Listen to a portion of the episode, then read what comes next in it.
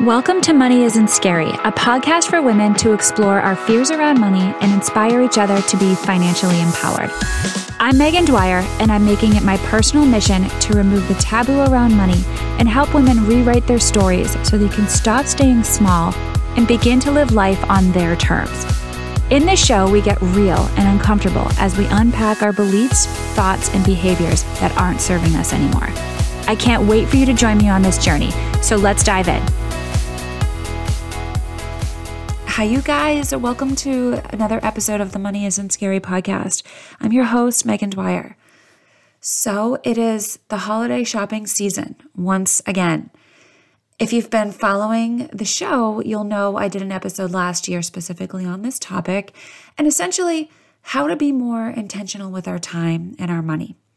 Because it can be so easy to get swept up in the expectations and the comparison this time of year especially after watching the commercials with the perfect family baking Christmas cookies and scrolling through social media, seeing everyone post pictures of their family wearing matching reindeer pajamas, right?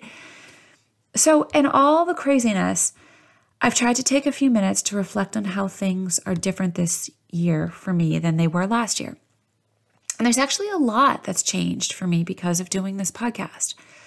I now have a little bit more awareness of how I've used money as a coping mechanism for the majority of my adult life. Like, I'm definitely now more conscious of what else could be going on when I get the urge to go to Target instead of just going and impulsively spending $200 on things I don't need. I'm also more aware when I'm buying myself unnecessary new things as a way to feel worthy, when I might actually be struggling with my own worth in certain situations. And it's actually really cool, I think, that I can now pretty quickly identify what's going on beneath the surface. That doesn't mean that I can always make the best choices when it comes to dealing with it, but at least I have some awareness, right? But I definitely still have things that I'm weird about when it comes to this season in money. This is why this mindset personal development stuff is never really done. So this year, I started my Christmas shopping in October, which is something I have never done in the past. One reason was that my mother instilled the fear of God in me that because of supply chain issues, there would be no inventory this year. So I had to get on it. But the other reason was that I thought I would just get ahead of things as much as I could so that December wouldn't be a ridiculously overwhelming, stressful, expensive month for me, like it usually is, right? Now, here we are, a week into December, and I'm actually in pretty decent shape shopping wise, at least for the kids. But yet, what I find myself doing a lot lately is questioning if I've done enough, if I've bought enough, if I've planned enough, if everything I'm doing is going to give them the magical Christmas experience that I would like them to have. Logically, this all seems ridiculous, right? My kids are five and three. They're too young to even understand, never mind compare themselves to others who might possibly receive more. They also don't care. Like my three year old is cool with a cardboard box these days. But for some reason, I do care. I want them to have this perfect, magical Christmas morning like we see on TV. You guys know what I mean the innocent look of wonder on the kids' faces, presents spilling out from under the tree, that smell of something yummy baking in the kitchen. I'm going to go on a tangent for just a second here. Part of me wonders how much of this perception that I have of Christmas morning is perspective, meaning everything when I was a kid seemed bigger and more glorified than it actually may have been in reality. And also, how much of this is what culture has turned Christmas into? I think it's a combination of both of these things that have built my expectations up higher than I think parents had when I was growing up. We're also so much more involved in other people's lives than we were when I was a kid. Obviously, social media didn't exist, so it was a lot easier to kind of keep to yourself and not even really notice what other people were doing if they weren't directly involved in your life. That's so different now. In one second, we can see what some random person you haven't talked to since seventh grade is doing with her family, and it can make us feel insecure about ourselves.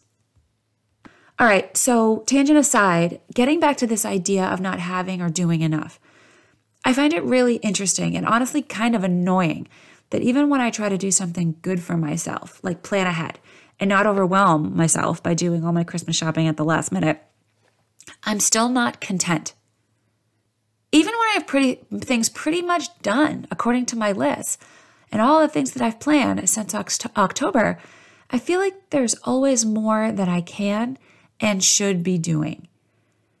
It's this uncomfortable, anxious feeling like I'm missing something, which how can I be? Because I'm the one that gave myself these tasks in the first place, right? And because of that subtle anxiety, I tend to default back to my impulsive trips to Target for one last thing, right? Or scroll Amazon or start looking up recipes for the best homemade peppermint bark. It's not limited to that either. It's finding the best Christmas lights or decorations, it's making the cutest Christmas card.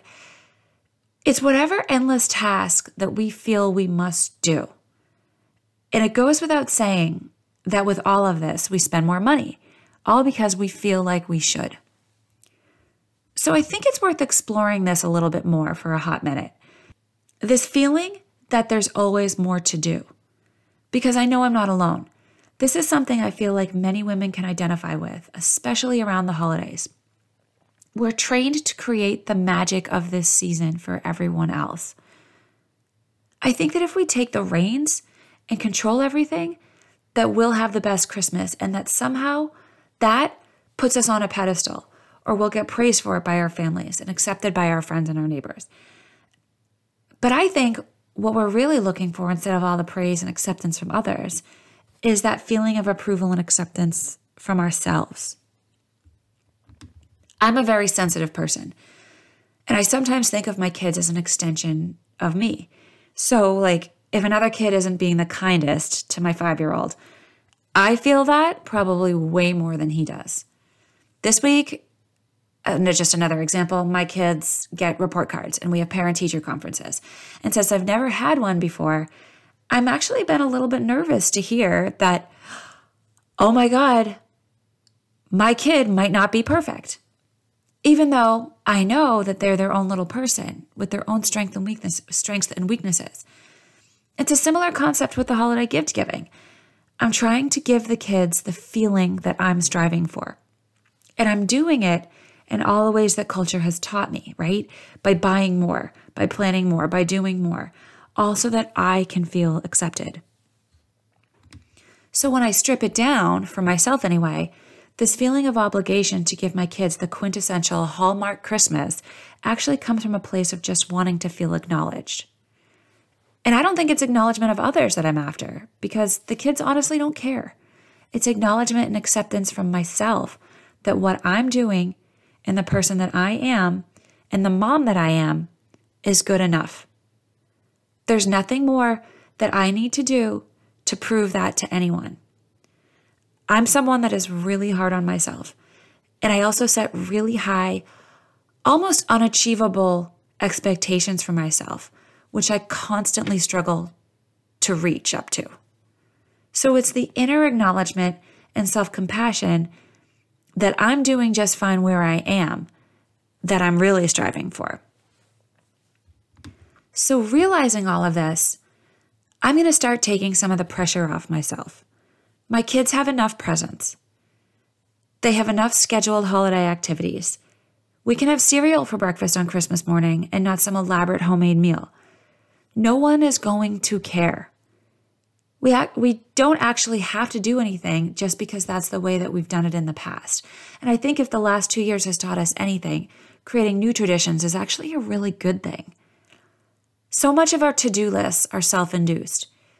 If you love to do something, cool, keep doing it. But if you hate something that you've been doing every year and it makes you feel overwhelming pressure and it makes you feel resentful and angry, then don't do it. We can consciously opt out of the overwhelm of this season. We just need to check in with ourselves and honestly ask ourselves, how do we want to feel? Okay, you guys, thanks so much for listening. If you liked this episode, please share it with a friend. I appreciate all of you guys. Thank you so much. And I'll see you next time.